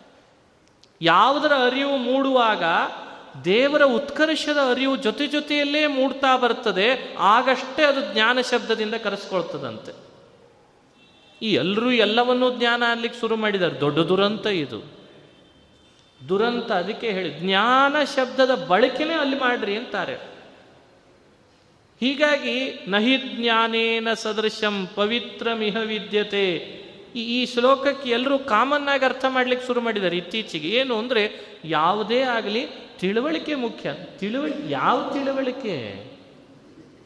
ಯಾವ ತಿಳುವಳಿಕೆ ಪಾ, ಪವಿತ್ರ? ಯಾವ ತಿಳುವಳಿಕೆ ಮುಖ್ಯನೋ, ಯಾವ ತಿಳುವಳಿಕೆಯಿಂದ ಪಾಪ ಪರಿಹಾರ ಆಗ್ತದೋ, ಯಾವ ತಿಳುವಳಿಕೆ ನಿಜವಾಗಲೂ ದೇವರು ತುಂಬ ಖುಷಿ ಪಡ್ತಾನೋ ಮಾಡಿಕೊಂಡ್ರೆ, ವಿಷ್ಣೋಹೋ ಉತ್ಕರ್ಷ ಜ್ಞಾನಂ ಸರ್ವತ್ರ. ಸರ್ವತ್ರ ವಿಷ್ಣೋರುತ್ಕರ್ಷ ಜ್ಞಾನಂ ಜ್ಞಾನ ವಿತೀರ್ಯತೆ ಅಂತ ಪ್ರಮಾಣ ಹೇಳ್ತಾರೆ. ಹಾಗಾಗಿ ಎಲ್ಲೆಡೆಯಲ್ಲಿಯೂ, ಎಲ್ಲ ವಸ್ತುಗಳಲ್ಲಿಯೂ ನೀನೇ ಯೋಚನೆ ಮಾಡ್ತಾ ಮಾಡ್ತಾ ಅಲ್ಲಿಯೂ ಪರಮಾತ್ಮ ಇದ್ದಾನೆ ಇಲ್ಲೂ ಇದ್ದಾನೆ, ರಸದಲ್ಲಿದ್ದಾನೆ, ಗುಣದಲ್ಲಿದ್ದಾನೆ, ಧರ್ಮಗಳಲ್ಲಿದ್ದಾನೆ. ಅಂತ ದೇವರ ವಿಶೇಷವಾದ ಉತ್ಕೃಷ್ಟತೆಯನ್ನು ತಿಳಿತಿಯಲ್ಲ, ಅದನ್ನಷ್ಟೇ ಜ್ಞಾನ ಅಂತ ಕರಿಬೇಕಂತೆ. ಹಾಗಾಗಿ ಜ್ಞಾನ ಅನ್ನೋ ಶಬ್ದದ ವ್ಯಾಖ್ಯಾನವೇ ಬೇರೆ ಆಗಿಬಿಡ್ತು ನೋಡ್ರಿ. ಕೃಷ್ಣ ಹಿಂದೆ ಅದಕ್ಕೋಸ್ಕರನೇ ನಿನಗೆ ಜ್ಞಾನ ಹೇಳ್ತೇನೆ ಅಂತ ಹೇಳಿ ಪ್ರತಿಜ್ಞೆ ಮಾಡಿದ್ನೇ ಹೊರತು ನನ್ನ ಬಗ್ಗೆ ನಾಲೆಜ್ ಕೊಡ್ತೇನೆ ಅಂತ ಪ್ರತಿಜ್ಞೆ ಮಾಡಲಿಲ್ಲ. ಹೇಳ್ಬೋದಾಗಿತ್ತಲ್ಲ ಕೃಷ್ಣ ನನ್ನ ಬಗ್ಗೆ ಒಂದು ಸ್ವಲ್ಪ ನಿನ್ನ ಪರಿಚಯ ಮಾಡಿಸ್ತೇನೆ ಅಂತ. ಸಾಧಾರಣವಾಗಿ ಪರಿಚಯ ಭಾಷಣ ಅಂತ ಮಾಡ್ತಿರ್ತಾರೋ ಇಲ್ಲೋ, ನಾವಿವತ್ತು ಇವ್ರ ಬಗ್ಗೆ ಒಂದು ನಾಲ್ಕು ಮಾತು ಪರಿಚಯ ರೂಪವಾಗಿ ಹೇಳ್ತೇವೆ ಅಂತಾರೆ. ಇವ್ರ ಬಗ್ಗೆ ಅಂತ ಹೇಳಿ ಹೇಳ್ತಿರ್ತಾರೆ. ಕೃಷ್ಣ ಹಾಗನ್ಲಿಲ್ಲ, ನಿನಗೆ ಜ್ಞಾನ ಹೇಳ್ತೇನೆ ಅನ್ನಂತೆ. ಜ್ಞಾನ ಹೇಳ್ತೇನೆ ಅಂತಂದ. ಅದೇ ಯಾರ ಬಗ್ಗೆ, ಯಾವುದರ ಬಗ್ಗೆ ಅಂತ ಹೇಳಬೇಕೋ ಬೇಡ. ಹಾಗೆ ಹೇಳಿಲ್ಲ ಕೃಷ್ಣ. ಜ್ಞಾನ ಹೇಳ್ತೇನೆ ಅನ್ನಂತೆ. ಏನು ಮನಸ್ಸಿನಲ್ಲಿ ಇಟ್ಕೊಂಡಿದ್ದ ಜ್ಞಾನ ಹೇಳ್ತೇನೆ ಅಂತ ಅನ್ನುವಾಗ ಯಾರ ಬಗ್ಗೆ ಅಂತ ಯಾಕೆ ಹೇಳಲಿಲ್ಲ ಕೃಷ್ಣ? ಯಾಕೆ ಹೇಳಲಿಲ್ಲ ಮೆನ್ಷನ್ ಯಾಕೆ ಮಾಡಲಿಲ್ಲ ವಿಷಯವನ್ನ ಅಂದರೆ ಜ್ಞಾನ ಅಂದ್ರೆ ನನ್ನ ಬಗ್ಗೆ ತಿಳ್ಕೊಳ್ಳೋದಕ್ಕೆ ಜ್ಞಾನ ಅಂತಾರೋ? ಜಗತ್ತಿನೊಳಗೆ ನನಗಿಂತ ಬೇರೆ ತಿಳಿಯೋದು ಅಂತೇನಿದೆ? ಉಳಿದದ್ದು ನಿನಗೆ ತಿಳಿದೇ ಇದೆ. ಅದನ್ನೇ ಮತ್ತೆ ತಿಳಿದ್ರೆ ನನ್ನ ಬಗ್ಗೆ ತಿಳಿದಂತಲ್ಲ ಅದಕ್ಕೆ ಅದು ಜ್ಞಾನವೇ ಅಲ್ಲ. ತಿಳಿಯೋದು ತಿಳಿಬೇಕಾದದ್ದು ಅಂದ್ರೆ ನಾನೇ. ನನ್ನ ಬಗ್ಗೆ ತಿಳಿದ್ರನೇ ಜ್ಞಾನಿ. ಇನ್ನೇನ್ ತಿಳಿದ್ರು ಜ್ಞಾನಿ ಅಂತ ಶಬ್ದ ಆಡಬೇಡ ಅಂತಾನೆ ಕೃಷ್ಣ. ಇದು ಕೃಷ್ಣನ ಮಾತಿನಲ್ಲಿ ನಾವು ತಿಳಿಬೇಕಾದದ್ದು. ಹಾಗಾಗಿ what is the definition of jnana?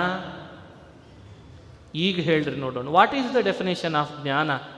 ಜ್ಞಾನದ ನಿಜವಾದ ಡೆಫಿನೇಷನ್ ಏನು?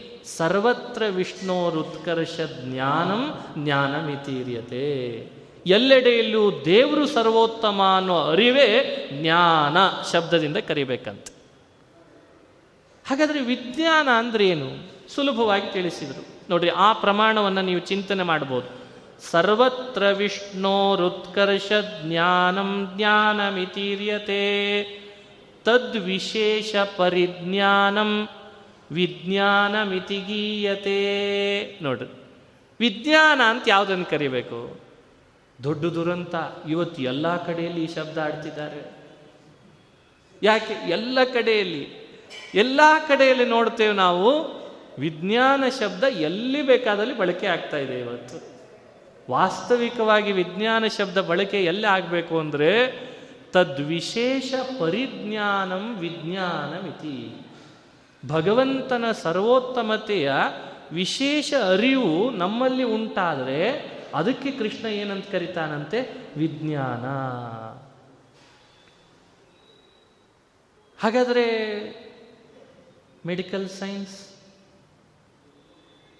ಅದು ವಿಜ್ಞಾನ ಅಲ್ವಾ? ಮೆಡಿಕಲ್ ಸೈನ್ಸ್ ಇದೆ. ಸೈನ್ಸ್ ಅನ್ನೋ ಶಬ್ದವನ್ನು ಸಾಧಾರಣವಾಗಿ ಎಲ್ಲರೂ ಕೂಡ ವಿಜ್ಞಾನ ಅಂತ ಅರ್ಥೈಸ್ತಾ ಇದ್ದಾರೆ. ಸೈನ್ಸ್ ಅಂದರೆ ವಿಜ್ಞಾನ ಅಂತ ಹೇಳಿ ಅರ್ಥ ಮಾಡ್ತಿದ್ದಾರೆ. ಅದು ವಿಜ್ಞಾನವನ್ನು ಹೇಳಲಿಕ್ಕೆ ಇಂಗ್ಲೀಷ್ನಲ್ಲಿ ಮತ್ತೊಂದು ಶಬ್ದ ಇಲ್ಲೇ ಇಲ್ಲ. ಸೈನ್ಸ್ ಅಂತಾರೆ. ಇದು ಅಲ್ಲೇ ಬಳಸ್ತಾ ಇದ್ದಾರಲ್ಲ. ಅದಕ್ಕೆ ಹೇಳಿದ್ದು, ಇವತ್ತು ಎಷ್ಟು ಕಲುಷಿತ ಆಗ್ತಾ ಇದೆ ನಮ್ಮ ನಿಮ್ಮೆಲ್ಲರ ಅರಿವು ಅಂದರೆ ಯಾವುದು ಉಪನಿಷತ್ತು, ಯಾವುದು ಭಗವದ್ಗೀತೆ, ಯಾವುದನ್ನು ವಿಜ್ಞಾನ, ಯಾವುದನ್ನು ಜ್ಞಾನ ಅಂತ ಮೆನ್ಷನ್ ಮಾಡ್ತೋ, ಬಹಳ ಅದರಿಂದ ನಾವು ದೂರ ಬಂದು ಶಬ್ದಗಳನ್ನು ಬಳಸ್ಲಿಕ್ಕೆ ಶುರು ಮಾಡಿಬಿಟ್ವಿ. ಇದೇ ದುರಂತ.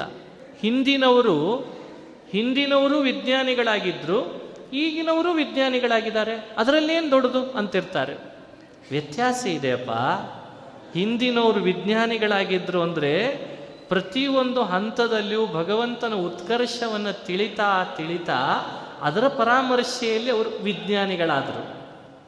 ಈಗಿನವರು ಮೆಟೀರಿಯಲ್ಸ್ಗಳ ಬಗ್ಗೆ ಸಂಶೋಧನೆ ಮಾಡ್ತಿದ್ದಾರೆ ಹೊರತು ಮೆಟೀರಿಯಲ್ನ ಒಳಗಿರುವವನ ಬಗ್ಗೆ ಸಂಶೋಧನೆ ಮಾಡ್ತಾ ಇಲ್ಲ. ಅದು ಬೇಕು, ಅದು ಬೇಕಪ್ಪ. ನೀ ನೀರಿನ ಆಳಕ್ಕಿಳಿದ್ರೆ ಉಪಯೋಗ ಇಲ್ವೋ? ನೀರಿನ ಒಳಗಿರುವ ರಸದ ಆಳಕ್ಕಿಳಿ. ನೀರಿನ ಆಳಕ್ಕೆ ಧುಮುಕಿ ಧುಮುಕಿ ಹೋಗ್ತಿದ್ದಾರೆ ಸಮುದ್ರದ ಒಳಗೆ ಇವತ್ತು. ಆಶ್ಚರ್ಯದ ಸಂಗತಿ, ನೀರಿನ ರಸದೊಳಗೆ ಇಳಿ ನೋಡೋಣ. ಸೂರ್ಯನನ್ನು ಮುಡ್ತೇನೆ ಅಂತ ಹೋಗ್ತಿದೆಯಲ್ಲೋ ಸೂರ್ಯನ ಪ್ರಭೆ ನಿನ್ ತನಕ ಬಂದಿದೆ ಅಲ್ಲ, ಬಂದ ಪ್ರಭೆಯ ಆಳದೊಳಗೆ ಇಳಿ ನೋಡೋಣ. ಅದರೊಳಗೆ ಇಳಿ, ಅದರೊಳಗೆ ನಾನಿದ್ದೇನೆ, ಅಲ್ಲಿ ನನ್ನ ತಿಳಿ. ಇದು ವಿಜ್ಞಾನ ಅಂತಾರೆ ನೋಡಿ. ಹಾಗಾಗಿ ಭಗವಂತನ ಸರ್ವೋತ್ಕರ್ಷದ ತಿಳುವಳಿಕೆ ಜ್ಞಾನ ಆದರೆ ಭಗವಂತನ ಸರ್ವೋತ್ಕರ್ಷದ ತಿಳುವಳಿಕೆಯ ಬಗ್ಗೆ ವಿಶೇಷವಾದ ಪರಿಣತಿ ಬಂತು ಅಂದರೆ ಅದಕ್ಕೆ ವಿಜ್ಞಾನ ಅಂತ ಕರಿಬೇಕು. ಇದನ್ನು ಕೃಷ್ಣ ಮನಸ್ಸಿನಲ್ಲಿಟ್ಟುಕೊಂಡು ಹಿಂದಿನ ಶ್ಲೋಕಗಳಲ್ಲೆಲ್ಲ ಹೇಳುವಾಗ ಒಂದು ಅದ್ಭುತವಾದ ಮಾತಾಡಿದ್ನಂತೆ. ಏನು ಹೇಳಿದ? ಮತ್ತ ಪರತರಂ ನಾಣ್ಯತೆ. ಕಿಂಚಿದಸ್ತಿ ಧನಂಜಯ ಅಂತನ್ನಂತ ಮತ್ತ ಪರತರಂ ನಾಣ್ಯತ್ ಕಿಂಚಿದಸ್ತಿ ಧನಂಜಯ ಇದೊಂದು ಮಾತು, ಎಷ್ಟು ಅದ್ಭುತವಾದ ಮಾತು. ಇದಕ್ಕೆ ಒಂದು ಸಾಧಾರಣವಾದ ವ್ಯಾಖ್ಯಾನ ಹಿಂದೆ ನಾವು ಮಾಡಿದ್ವಿ. ಈಗ ಸ್ವಲ್ಪ ವಿಶೇಷವಾದ ಅನುಸಂಧಾನ ಮಾಡಬೇಕು. ಕೃಷ್ಣ ಹೇಳಿದ ಈ ವಿಷಯಗಳಲ್ಲಿ ಪರತರ ಅನ್ನೋ ಶಬ್ದ ಆಡಿದ. ತನ್ನ ಬಗ್ಗೆ ತಾನು ಹೇಳ್ಕೊಳ್ಳುವಾಗ, ನಾನು ಪರತರ ವಸ್ತು, ನನ್ನ ಅರಿವು ನಿನಗೆ ಚೆನ್ನಾಗಿ ಆಗಬೇಕು. ಪರತರ ಅಂತನ್ನೋ ಶಬ್ದದಲ್ಲಿ ಒಂದು ವಿಶೇಷ ಏನು ಅಂದರೆ, ಈ ತರ ಅನ್ನೋದು ತರಪ್ ಅಂತ ಒಂದು ಪ್ರತ್ಯಯ. ತಮಪ್ ಮತ್ತು ತರಪ್ ಅಂತ ಸಂಸ್ಕೃತದಲ್ಲಿ ಒಂದು ಪ್ರತ್ಯಯಗಳದು. ಹೇಗೆ ಗುಡ್, ಬೆಟರ್, ಬೆಸ್ಟ್ ಅಂತ ಹೇಳ್ತಾರೆ ಹಾಗಿದ್ದಂಗೆ. ಭಗವಂತ ಹೇಳಿದ, ತನ್ನನ್ನು ತಾನು ಪರತರ ಅಂತ ಕರೆದ. ವಾಸ್ತವಿಕವಾಗಿ ಪರಮಾತ್ಮ ಪರತಮ ಅನ್ಬೇಕಾಯ್ತು. ಪರತಮ ಕೊನೆಯದಂತೆ. ಪರತರ ಮಧ್ಯದ್ದು. ಪರ, ಪರತರ, ಪರತಮ. ಇದು ಸಾಧಾರಣವಾಗಿ ಲೋಕದಲ್ಲಿ ತಿಳಿಯೋ ಅಂಶ. ಆದರೆ ಕೃಷ್ಣ ಮಾತ್ರ ಪರತರ ಅನ್ನಂತ ವ್ಯಾಖ್ಯಾನಿಸಿ ತೋರಿಸ್ತಾರೆ, ಯಾವ ಪರಮಾತ್ಮ ಪರತರನೋ ಅವನು ಪರತಮನೂ ಆಗಿದ್ದಾನಂತೆ. ತಮನನ್ನೇ ತರ ಅಂದ್ರಂತಿಲ್ಲಿ. ತರ ತಮ ಒಬ್ಬನೇ ಮತ್ತೊಬ್ಬ ಇಲ್ಲೇ ಇಲ್ಲ. ಹಾಗಾದರೆ ಪರ ಯಾರು? ಯೋಚನೆ ಮಾಡಬೇಕಲ್ಲ. ಇದನ್ನು ಕೃಷ್ಣ ಇಲ್ಲಿ ಹೇಳಿ ತನ್ನನ್ನು ತಾನು ಕೊನೆಯಲ್ಲಿ ಪರಿಚಯ ಮಾಡಿಸಿದ್ನಂತೆ. ನೀವು ಸೂಕ್ಷ್ಮ ಗಮನಿಸ್ತಾ ಬಂದಿದ್ದೀರಿ ಹಿಂದಿನ ಶ್ಲೋಕಗಳಲ್ಲಿ. ಅಪರೇಯಂ ಅಂತ ಹಿಂದೆ ಶ್ಲೋಕ ಬಂದಿದೆ. ಅಲ್ಲಿ ಹೇಳುವಾಗ ಜಡ ಪ್ರಕೃತಿಯನ್ನು ಪರಿಚಯ ಮಾಡಿಸಿದ. ಜಡವಾದ ಪ್ರಕೃತಿ ಯಾವುದು ಅಂತ ನಾನು ಹಿಂದೆ ಪರಿಚಯಿಸಿದ್ದೇನೆ. ಆ ಜಡ ಪ್ರಕೃತಿ ಬ್ರಹ್ಮಾದಿ ಜೀವರಾಶಿಗಳು ಇವರೆಲ್ಲ ಏನಿದ್ದಾರೆ? ಇವರೆಲ್ಲ ಅವರರು. ಇನ್ನು ಆಸುರ ಜನರಿದ್ದಾರೆ, ಅಸುರರು. ಅವರು ಇವರಿಗಿಂತ ಅವರರು, ಕೆಳಗಿದ್ದಾರೆ. ಲಕ್ಷ್ಮಿ ಹಾಗೂ ಮುಕ್ತರೇನಿದ್ದಾರೆ? ಅವರಿಬ್ಬರು ಪರರಂತೆ. ಈಗಾಗಲೇ ಮುಕ್ತರಾದವರು ಪರ.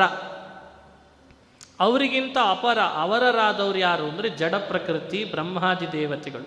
ಅವರಿಗಿಂತ ಕೆಳಗಿರೋರು ಯಾರು ಅಂದರೆ ಅಸುರರು.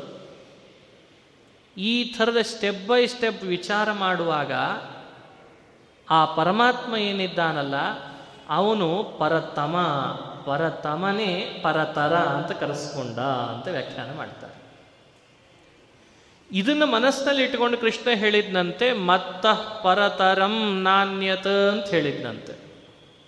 ನಾವು ಅನುಸಂಧಾನ ಮಾಡಬೇಕಾದ್ರೆ ಇಷ್ಟು ತರತಮ ವ್ಯವಸ್ಥೆಯನ್ನು ತಿಳಿದು ಚಿಂತನೆ ಮಾಡಬೇಕು ಅಂತಾನೆ ಕೃಷ್ಣ. ಈ ತಿಳುವಳಿಕೆಯನ್ನು ಮಾಡಿಕೊಂಡ್ರೆ ಇದು ಜ್ಞಾನ, ಇದು ವಿಜ್ಞಾನ ಅಂತ ಆಗ್ತದಂತೆ. ಇದು ಏನಿಲ್ಲ ಸುಮ್ಮನೆ ಮೇಲ್ನೋಟಕ್ಕೆ ಭಗವದ್ಗೀತೆ ನೋಡಿಬಿಟ್ರೆ ಏನು ಅರ್ಥ ಆಗಲ್ಲ. ಅದಕ್ಕೆ ಸ್ವಲ್ಪ ವಿವರಣೆ ಕೊಡೋ ಪ್ರಯತ್ನ ಪಟ್ಟೆ ಅಷ್ಟೆ. ಹೀಗಾಗಿ ಜಡ ಪ್ರಕೃತಿ, ಬ್ರಹ್ಮಾದಿ ಜೀವರೆಲ್ಲ ಅವರು ಪರರಲ್ಲಿ, ಅಂದರೆ ಪರರಿಗಿಂತ ಕೆಳಗಡೆ ಸೇರ್ತಾರೆ. ಲಕ್ಷ್ಮೀದೇವಿ ಪರ ಅಂತ ಕರೆಸ್ಕೊಳ್ತಾಳೆ. ಲಕ್ಷ್ಮಿಗಿಂತ ಪರಮಾತ್ಮ ಪರತರ ಪರತಮ ಅಂತ ಮತ್ತೊಬ್ಬ ಇಲ್ಲದೆ ಇದ್ದದ್ರಿಂದ ಅವನೇ ಪರತಮ, ಅವನೇ ಪರತರ ಅಂತ ಅನುಸಂಧಾನ ಮಾಡಬೇಕಂತ. ಹೀಗೆ ದೇವರ ಸರ್ವೋತ್ತಮತೆಯನ್ನು ಚಿಂತನೆ ಮಾಡಬೇಕು. ಈ ರೀತಿ ಅನುಸಂಧಾನ ಮಾಡಲಿ ಅಂತ ಕೃಷ್ಣ ಪರಮಾತ್ಮ ಈ ಶ್ಲೋಕಗಳಲ್ಲೆಲ್ಲ ತನ್ನ ನಿಜವಾದ ಪಾರಮ್ಯವನ್ನು ಅನುಸಂಧಾನ ಮಾಡಿಸ್ತಾ ಬರ್ತಾನೆ. ಇದಾದ ಮೇಲೆ ಇಂದು ವಿಜ್ಞಾನದ ಪರಿಚಯಿಸುವಾಗ ಈ ಶ್ಲೋಕಗಳಲ್ಲಿ ಇನ್ನೂ ಒಂದು ವ್ಯಾಖ್ಯಾನ ಮಾಡಿದ್ದಾರೆ. ಅಹಂ ರಸಹ ಅಪ್ಸು ರಸಹ ಅಂದರೆ ನೀರಿನಲ್ಲಿ ನಾನು ರಸ ಅನ್ನೋ ಗುಣ ಅದನ್ನು ನಾನು ನಿಯಂತ್ರಣ ಮಾಡ್ತೇನೆ, ಅದಕ್ಕೆ ಕಾರಣನಾಗಿದ್ದೇನೆ, ಅದು ನನಗೊಂದು ಪ್ರತಿಮೆಯಾಗಿದೆ ಇದೆಲ್ಲ ವ್ಯಾಖ್ಯಾನಗಳು ಒಂದಾದರೆ ಈಗ ಇನ್ನೊಂದು ವ್ಯಾಖ್ಯಾನ ಬರೀತಾರೆ. ರಸ ಅನ್ನೋ ಹೆಸರಿನಿಂದ ಆ ರಸದೊಳಗಿದ್ದು ಅದನ್ನು ಪ್ರೇರಣೆ ಮಾಡ್ತೇನೆ ಆದ್ದರಿಂದ ನಾನು ರಸ ಅಂತ ಇದು ಕೊನೆಯ ವ್ಯಾಖ್ಯಾನ. ಪ್ರೇರಣೆ ಬೇರೆ, ಅದನ್ನೇ ಹುಟ್ಟಿಸೋದು ಬೇರೆ. ಹುಟ್ಟಿಸೋದಕ್ಕೆ ಕಾರಣ ಅಂತ ಕರೀತಾರೆ, ಅದನ್ನೇ ಆದ ವ್ಯವಸ್ಥೆಯನ್ನು ಪ್ರೇರಣೆ ಮಾಡೋದಿದೆಯಲ್ಲ ಅದಕ್ಕೆ ಪ್ರೇರೇಪಕ, ಪ್ರೇರಕ ಅಂತ ಕರೀತಾರೆ. ಹೀಗಾಗಿ ಇದು ಕೊನೆಯಲ್ಲಿ ವ್ಯಾಖ್ಯಾನಿಸುವಾಗ ಅಪ್ಸುಸ್ಥಿತ್ವ ರಸಂ ಆ ದದಾಮೀತಿ ತಂ ಪ್ರೇರಯಾಮಿ ಚ ಅಂತ ಹೀಗೂ ವ್ಯಾಖ್ಯಾನ ಮಾಡ್ತಾರೆ. ರಸಂ ಆದದಾಮಿ ಅಂತ ಪ್ರೇರಣೆ ಮಾಡ್ತಾನೆ ಪರಮಾತ್ಮ. ನೀರಿನೊಳಗೆ ದೇವರಿದ್ದು ರಸವನ್ನು ಸ್ವೀಕಾರ ಮಾಡಬೇಕು ಅಂತ ಪ್ರೇರಣೆ ಮಾಡ್ತಾನಲ್ಲ, ಅದಕ್ಕೂ ರಸ ಅಂತ ಕರೀತಾರೆ. ಇನ್ನೂ ಸ್ವಾರಸ್ಯ ನೋಡ್ರಿ. ಸೂರ್ಯ ಚಂದ್ರರೊಳಗೂ ಪರಮಾತ್ಮ ಪ್ರಭೆಯೊಳಗಿದ್ದಾನೆ ಅಂತ ತಿಳಿದಿದ್ವಲ್ಲ. ಈ ಇನ್ನೊಂದು ವ್ಯಾಖ್ಯಾನ. ಸೂರ್ಯ ಚಂದ್ರರೊಳಗಿದ್ದು ಸ್ವಯಂ ತಾನೇ ಪ್ರಭಾಸಮಾನನಾದ್ರಿಂದ ದೇವರು ಪ್ರಭೆ ಅಂತ ಕರೆಸ್ಕೊಂಡಂತೆ. ಎಲ್ಲ ವೇದದೊಳಗೂ ಇದ್ದು ಎಲ್ಲ ವೇದದೊಳಗೂ ತಾನೇ ಇರ್ತಾನೆ. ಅದರೊಳಗಿದ್ದು ತನ್ನನ್ನ ಸ್ತೋತ್ರ ಮಾಡುವಂತೆ ಪ್ರೇರಣೆ ಮಾಡ್ತಾನಂತೆ. ಅದಕ್ಕೆ ದೇವರು ಪ್ರಣವ ಅಂತ ಕರೆಸ್ಕೊಂಡಂತೆ. ಇದು ಹಿಂದೆಲ್ಲ ಮಾಡಿದ ವ್ಯಾಖ್ಯಾನಕ್ಕಿಂತ ಇದೊಂದು ಬೇರೆ ವ್ಯಾಖ್ಯಾನ, ಇದು ಕೊನೆಯಲ್ಲಿ ಮಾಡಿದ ವ್ಯಾಖ್ಯಾನ. ಹೀಗೆ ಒಂದೇ ಶ್ಲೋಕಕ್ಕೆ ಬೇರೆ ಬೇರೆ ರೀತಿಯಾದ ವ್ಯಾಖ್ಯಾನಗಳನ್ನು ಮಾಡ್ತಾರೆ. ಇಡೀ ಅನೇಕ ಶ್ಲೋಕಗಳನ್ನು ಸೇರಿಸಿ ಜ್ಞಾನ ಅಂದರೆ ಯಾವುದು, ವಿಜ್ಞಾನ ಅಂದರೆ ಯಾವುದು ಅಂತ ಹೀಗೂ ವ್ಯಾಖ್ಯಾನ ಮಾಡ್ತಾರೆ. ಹೀಗೆ ಭಗವದ್ಗೀತೆಯ ಚಿಂತನೆ ಮಾಡುವಾಗ ಅನೇಕ ಹೊಸ ಹೊಸ ಮುಖವಾಗಿ ಅನುಸಂಧಾನ ಮಾಡಿಸ್ಲಿಕ್ಕೆ ಶುರು ಮಾಡ್ತಾರೆ. ಇದನ್ನು ನಾವಿಲ್ಲಿ ಚಿಂತನೆ ಮಾಡ್ತಾ ಬರಬೇಕು. ಹೀಗೆ ಹತ್ತನೇ ಶ್ಲೋಕದ ವ್ಯಾಖ್ಯಾನ ಮಾಡುವಾಗ ಇಷ್ಟೆಲ್ಲ ನಮಗೆ ತಿಳಿಸಿಕೊಡ್ತಾರೆ. ಇವತ್ತಿನ ಉಪನ್ಯಾಸದೊಳಗೆ ಈ ಮತ್ತ ಪರತರಂ ನಾಣ್ಯತ ಅನ್ನೋ ಶಬ್ದದ ಅಭಿಪ್ರಾಯ, ಜ್ಞಾನ ವಿಜ್ಞಾನಗಳ ನಿಜವಾದ ಅರ್ಥ, ರಸೋಹಂ ಅಪ್ಸು ಕೌಂತೆಯ ಅಂತ ನಿಷ್ಕೃಷ್ಯವಾಗಿ ಕೃಷ್ಣ ಹೇಳಿದರ ತಾತ್ಪರ್ಯ ಇದನ್ನೆಲ್ಲ ಚಿಂತನೆ ಮಾಡ್ತಾ ಬಂದಿದ್ದೇವೆ. ನಾಳೆ ದಿವಸ ಮತ್ತು ಹನ್ನೊಂದನೇ ಶ್ಲೋಕದ ವ್ಯಾಖ್ಯಾನ ಹೇಗೆ ಮಾಡ್ಬೋದು, ಏನು ಪ್ರೇರಣೆ ಮಾಡ್ತಾನೆ ಪರಮಾತ್ಮ ಅವುಗಳಲ್ಲೆಲ್ಲ ಹೇಳ್ತಾ, ಅದನ್ನು ನೋಡೋಣ. ಶ್ರೀಕೃಷ್ಣ ಅರ್ಪಣಮಸ್ತು ಹರಯೇ ನಮಃ.